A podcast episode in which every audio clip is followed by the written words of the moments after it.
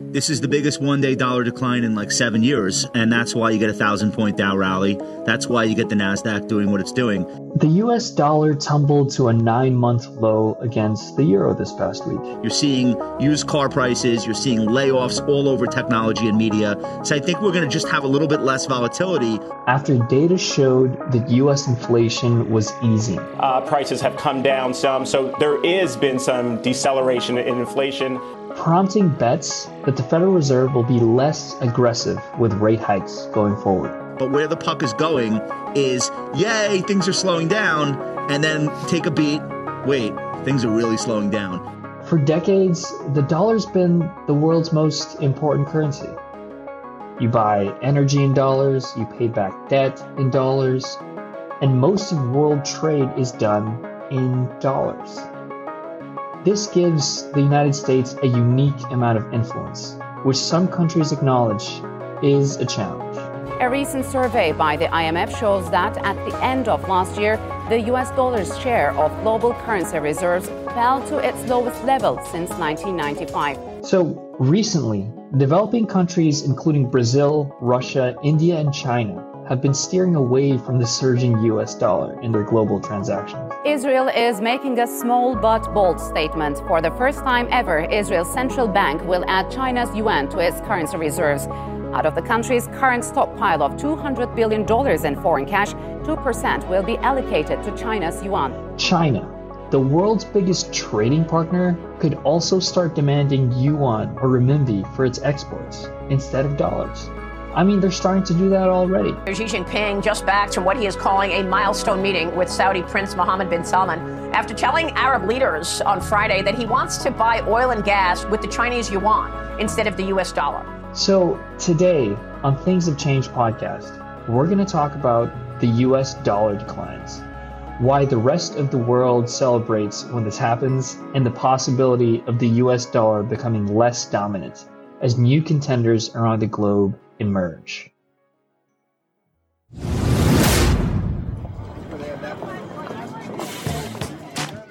If you'd known how important the technology economy was 20 years ago, would you have done things differently? The internet, cell phones, the cloud, and data. Things have changed. We're here to talk about it. Hi, I'm Jed. Hi, I'm Shikhar. Welcome to Things Have Changed, your new economics and technology podcast.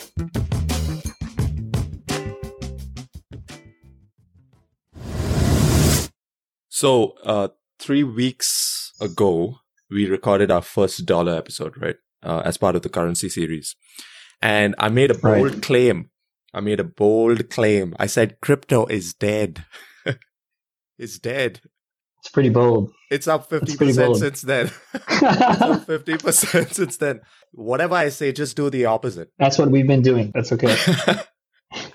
yeah, you should just have a portfolio company that just tracks every signal that I give and just do the opposite. And you guys are going to be uh, millionaires in no time.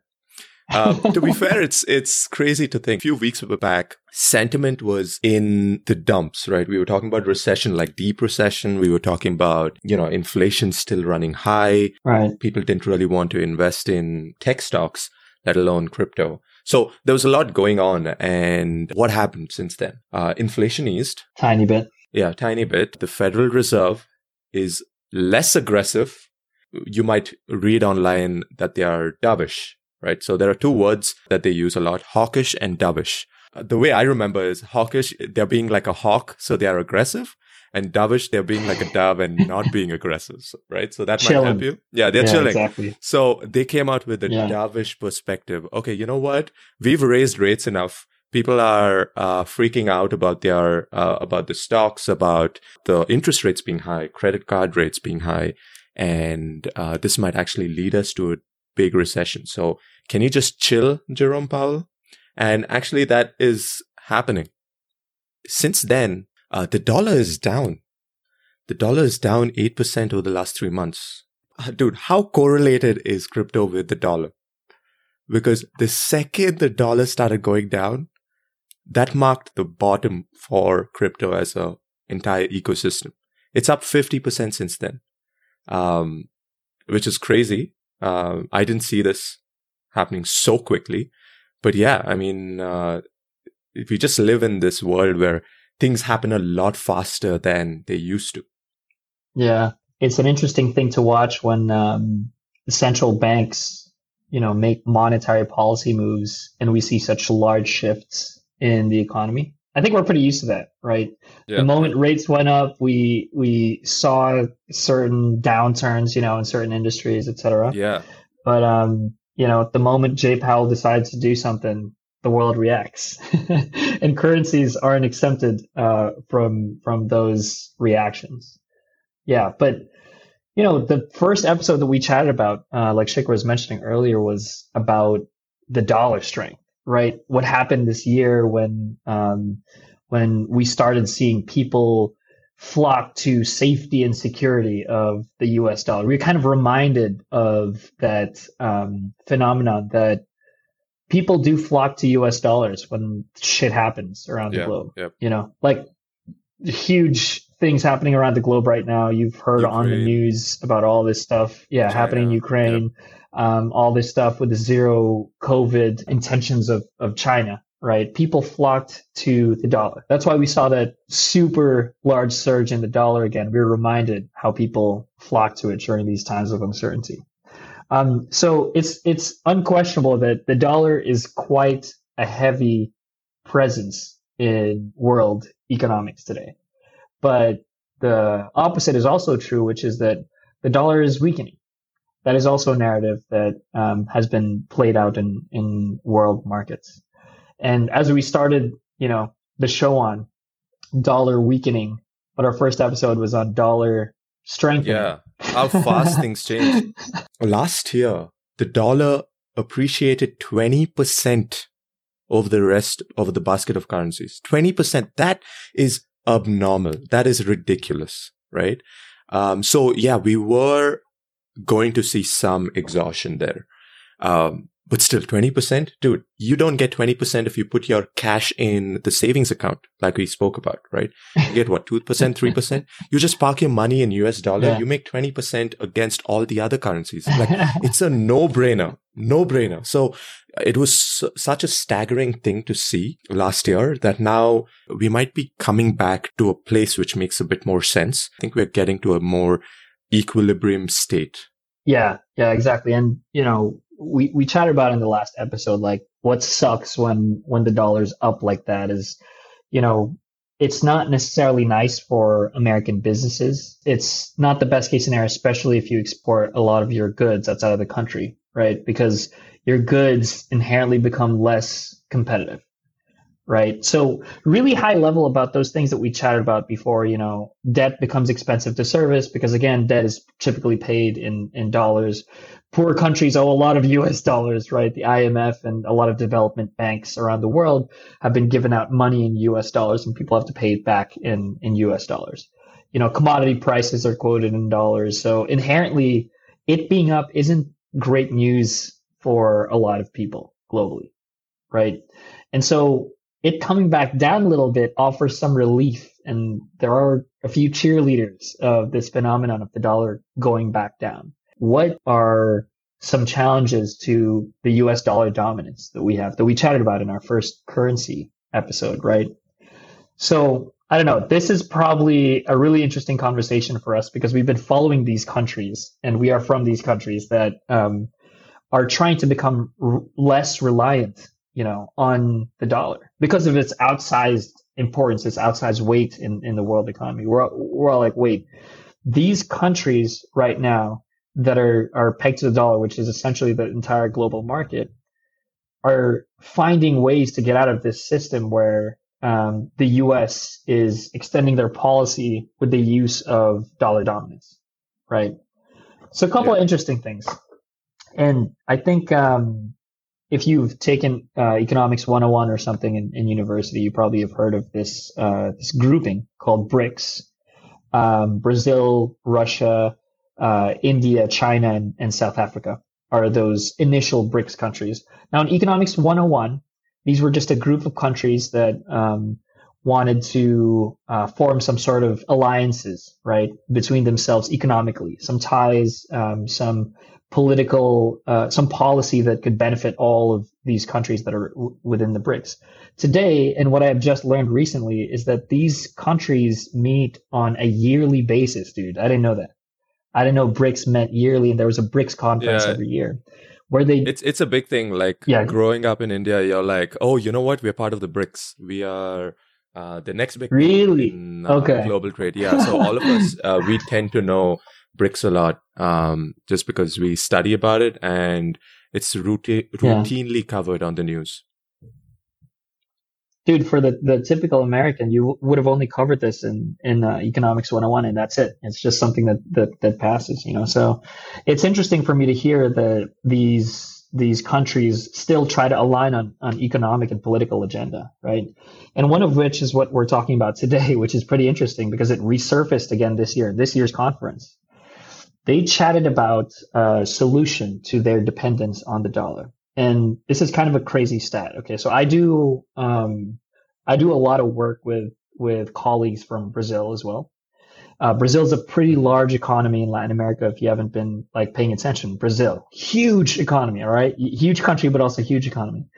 Um, ninety percent of all of Brazil's exports are invoiced in U.S. dollars despite the trade being less than 10%, actually going into the US being 10%.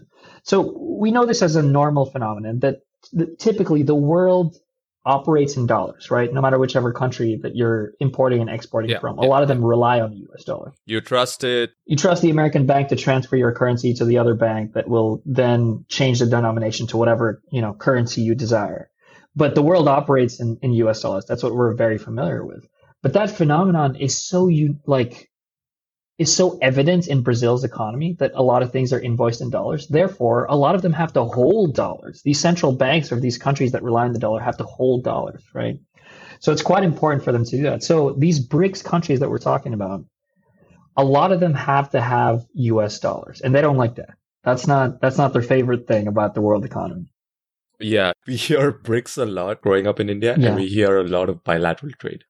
Just think of the number of people that live in India and that cost difference when the dollar was surging. Your cost of doing business basically in global trade is up 20%.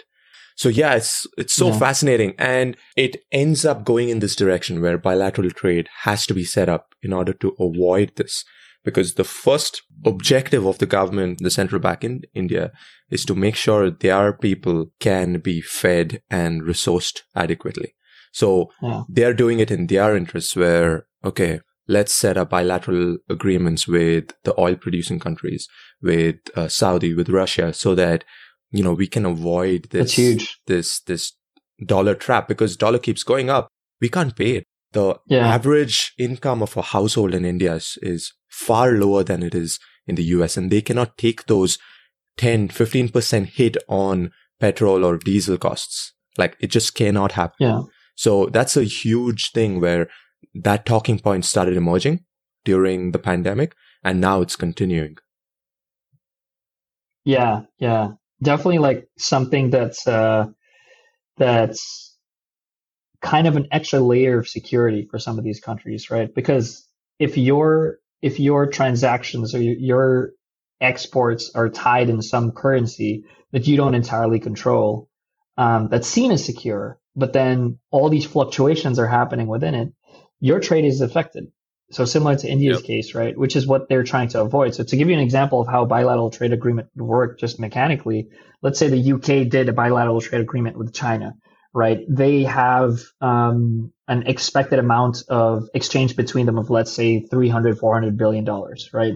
Um, with those 300, 400 billion dollars, they can have a bilateral trade agreement to say that okay, these transactions will happen at X price of yuan. Let's say Yeah. uh, between China and and Britain, and let's just say it's in a period of like three years to have to spend X amount of money.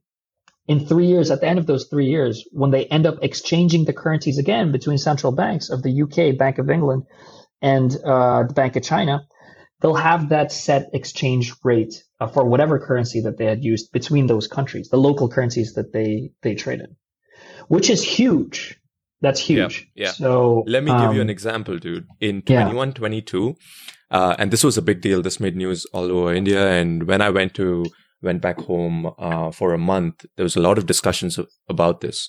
So bilateral trade between India and Saudi Arabia for 21 and 22 was up 50% in comparison to the previous year.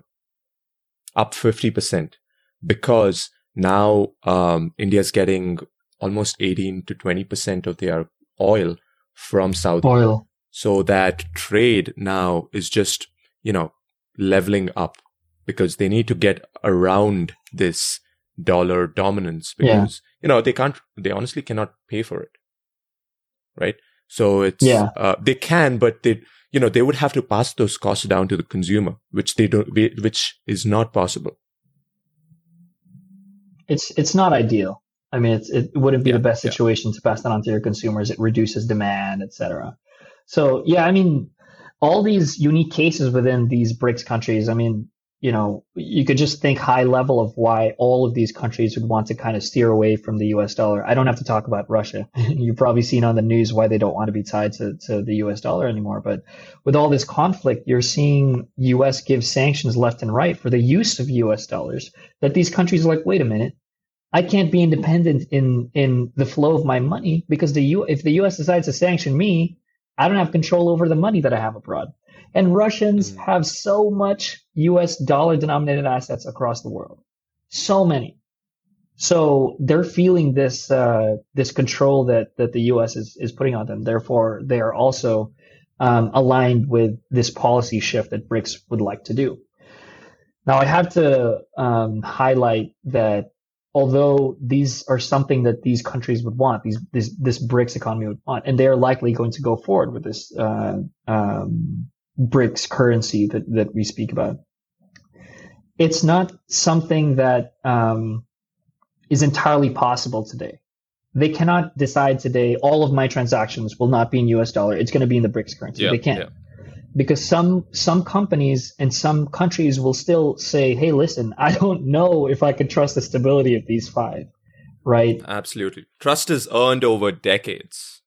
Trust is Exactly. earned over decades. Yeah, no, it's it's a huge thing, right? No, that's that's true. The the confidence and trust in, in the U.S. dollar, and you know, people bring up these other baskets of currencies as a contender, but truly they're very far away from from implementation, right? We again we see this with what happened this year, um, and for you to be a reserve currency of the world, I think central banks have it in agreement that you know there needs to be no capital controls on on your U.S. dollars there needs to be uh, liquidity in your U.S. dollars. If they'd like to pull out their U.S. dollars, they can, and and that liquidity is all based on trust, right? Like you said earlier, that they have to trust that they'll get their money back if they want it. Um, and then you know it also relies on the economy and the political environment of that country. So you look at those countries and you tell me what's more stable at this moment, right? It's it's very hard to to be that decision maker, but the truth is central banks around the world trust that the US economy and the US political system is as stable as they put their money in. Because otherwise they wouldn't have billions and billions of dollars of US dollars in their central bank reserves, right? Beyond it being being the world's uh, currency for transactions and trade. Um, but yeah, that's that's one of the cases. And then uh, one highlight with this BRICS economy, right? There's the BRICS currency that is a contender, but there's also the individual countries, which you were just talking about. Shikhar for India is, is a very unique case as well for these bilateral trade agreements, right? Um, but China as well is one of those countries that I think people are highlighting, highlighting quite a lot when they chat about the US dollar dominance. And I'll, I'll give you examples of why. You heard about that crazy Belt Road initiative that's been all over the news, right? Where China's like building this, uh, a- a Silk Road kind of 2.0 or something like that, right? This crazy amount of trade that they want to hold between the world because truly China is the world's biggest trading partner. You know, that's just, that's how the world operates today. A lot of manufacturing is done in China. You know, so they want to be able to create this belt and road, which is their belt and road initiative, to be able to trade with, you know, a lot of the countries that they trade with today and not be um, limited by the current trading routes that they have today, which is dominated by Western countries. Um, and so by them doing this Belt and Road initiative, uh, it's a unique opportunity for them to start charging people their interest and the money that they lend to these countries that make these ports, these uh, railways, and everything for Belt and Road Initiative to be possible in renminbi or yuan slash yuan.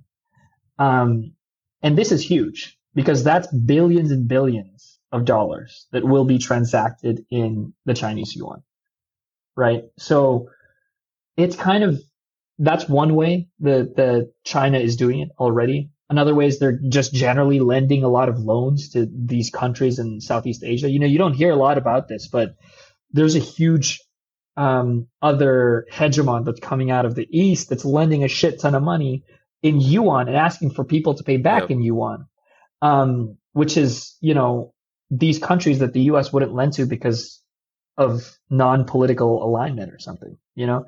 So China doesn't care about all that shit. They'll just lend. And, um, Belt and Road Initiative is one of them. Another thing is that because they're the world's largest trading partner, I mean, why not ask everybody to pay them back in yuan?